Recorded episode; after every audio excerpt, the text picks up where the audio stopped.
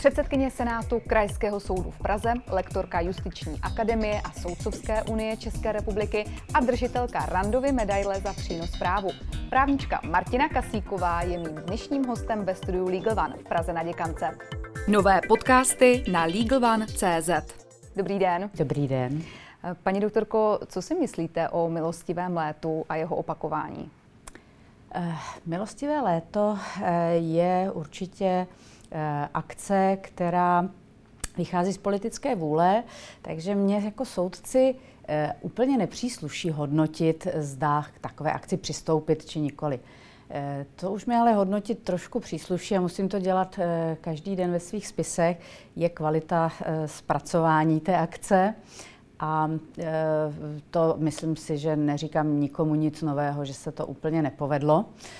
Takže doufejme, že ta akce, která se chystá, bude kvalitněji zpracovaná, protože samozřejmě ti účastníci by měli mít jistotu, že když udělají nějaký úkon, že exekutor jim vyhoví v milostivém létu a že nebudou muset podávat různé opravné prostředky a že některé ty pojmy budou nejasné a budou vykládány soudy a v podstatě, jak to odpovídá časově, s několika měsíčním zpožděním poté, kdy to milostivé léto skončí. Takže já skutečně beru, že politická reprezentace Prezentace se rozhodla, že chce oddlužit touto formou určitou část populace nebo tedy těch exekučních dlužníků.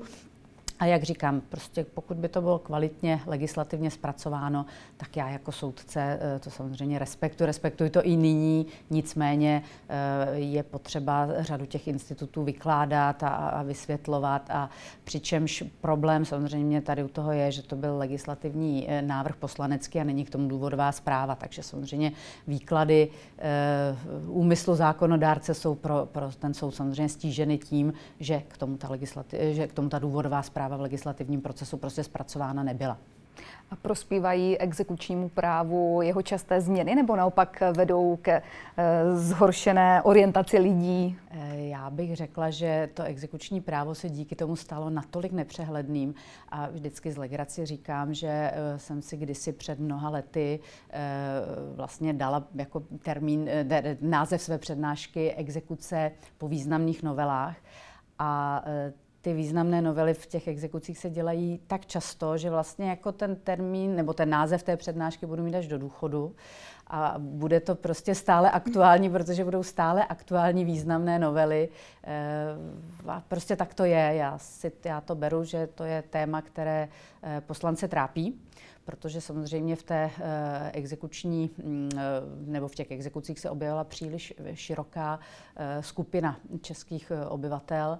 Samozřejmě ty exekuce za to nemůžou, ono se vlastně to klade za vinu často exekutorům a exekucím, ale ty jsou až úplně na konci toho, toho procesu, který se nešťastně nastavil u těch různých nebankovních půjček a podobně. A vlastně ten výsledek je, že máme skutečně příliš vysoké procento osob v exekucích a tyto osoby ještě mají příliš mnoho těch jednotlivých exekučních řízení, takže máme ty multidlužníky a máme jich opravdu hodně. Takže samozřejmě chápu, že poslanci to nějakým způsobem řešit chtějí a chtějí to řešit v každém složení sněmovny, takže znova a znova.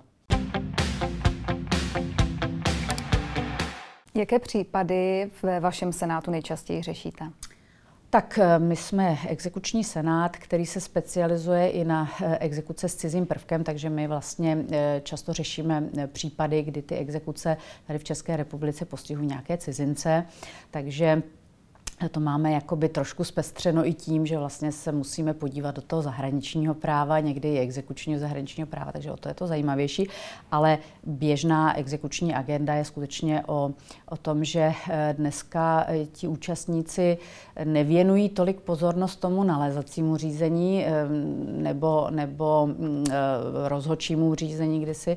A vlastně všechny ty problémy se nám přesouvají až do té fáze exekucí a tam se teprve začne řešit gro té věci. a jak ústavní, tak i nejvyšší soud připustili, že bychom tedy v exekuci měli přezkoumávat, zda ty předchozí fáze, než to tedy do té exekuce došlo, byly, nebyly náhodou stíženy nějakým tedy nějaký, nějakou kolizí s těmi základními principy, které ten náš právní řád má, s základními principy právního státu. Takže my se někdy opravdu skutečně musíme vrátit úplně na začátek a speciálně u takových těch rozhodčích nálezů ve spotřebitelských věcech, které se samozřejmě ty rozhodčí doložky vlastně zakázaly až od prvního prosince dva tisíce šestnáct, ale do té doby ty rozhodčí nálezy ve spotřebitelských věcech je, bylo obrovské, jejich obrovské množství a obrovské téma pak v exekucích a my skutečně přezkoumáváme, zda v těch jednotlivých exekučních věcech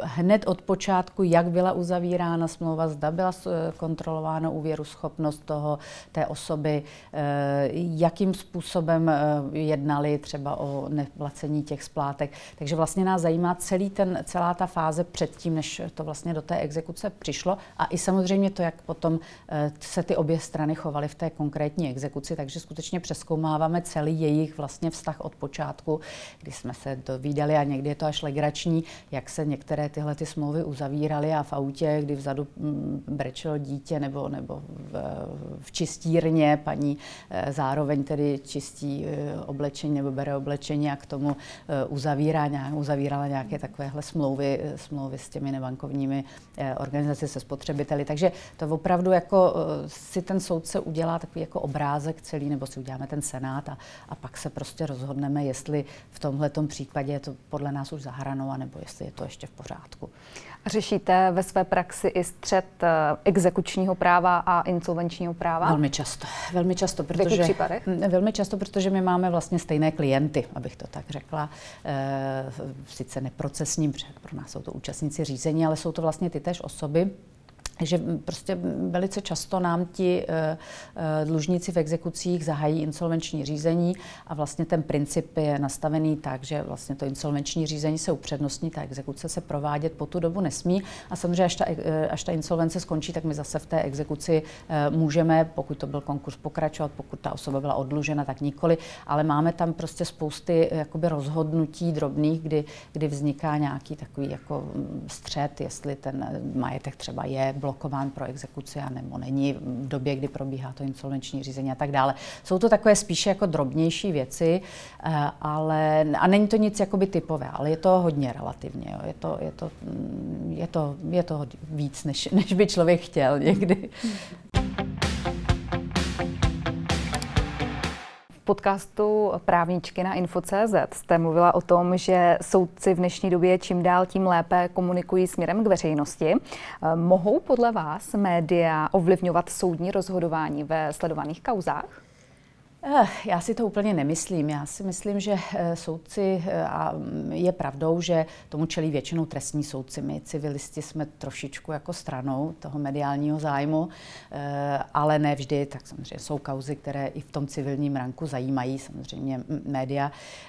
Myslím si, že soudci se hodně jako naučili, a soudy hlavně se naučili pracovat s médií v tom, že vlastně jakoby ta média až úplně k tomu soudci jaksi nepustí, takže máme tam Nějaké, nějaký, nějakou zónu nějakých tiskových mluvčí, které takové ty, ten původní tlak, kdy v těch devadesátých letech skutečně ti novináři chodili za soudcem až do kanceláře, tak to dneska samozřejmě není a je to správně a myslím si, že uh, ta mediální scéna si zvykla na, na takový jako standard, který nastavili ty soudy a, a to stýkání se je v tuhle chvíli vlastně bezproblémové, bych řekla, že, že málo kdo z těch novinářů se chová tak, aby to těm soudcům zasahovalo do té do té jejich kompetence a toho potřebného klidu pro to rozhodování samozřejmě, protože zejména i v těch trestních věcech, kde působí přísedící, to znamená osoby, které nejsou profesionálními soudci, tak samozřejmě tam je potřeba i tyto osoby jakoby trošku mediálně vzdělat v tom, aby, aby